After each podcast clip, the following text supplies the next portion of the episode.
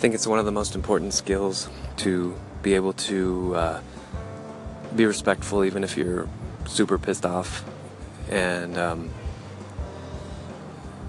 just you know, common courtesy always applies, right? Just to be able to be that in touch with your feelings and why you're upset. To know that you know it has nothing to do with this person that you're lashing into, and it has everything to do with just your emotional state right now. And there's a way to be respectful and say, look, I'm really upset right now.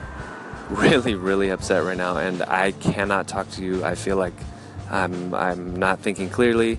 I'm gonna lash out versus something, you know, like attacking, getting personal. Well, you're the one that anytime anyone starts a sentence with you're the one, it's always gonna be bad, right? You know it's always gonna be bad. So uh, as you're dealing with your relationships today, remember that you have full control over everything you say.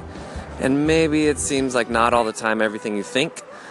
Uh, but you know, even if you're, again, PO'd, you can calm down over the next five, ten minutes.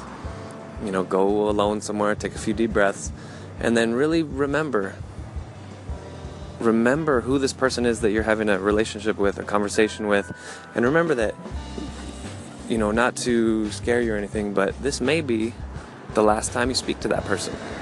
And you never know. I mean, people die all the time. So, how's that for context, right? How's that for a little bit of perspective? You know, it's a very short life we live. We need to be nice to each other.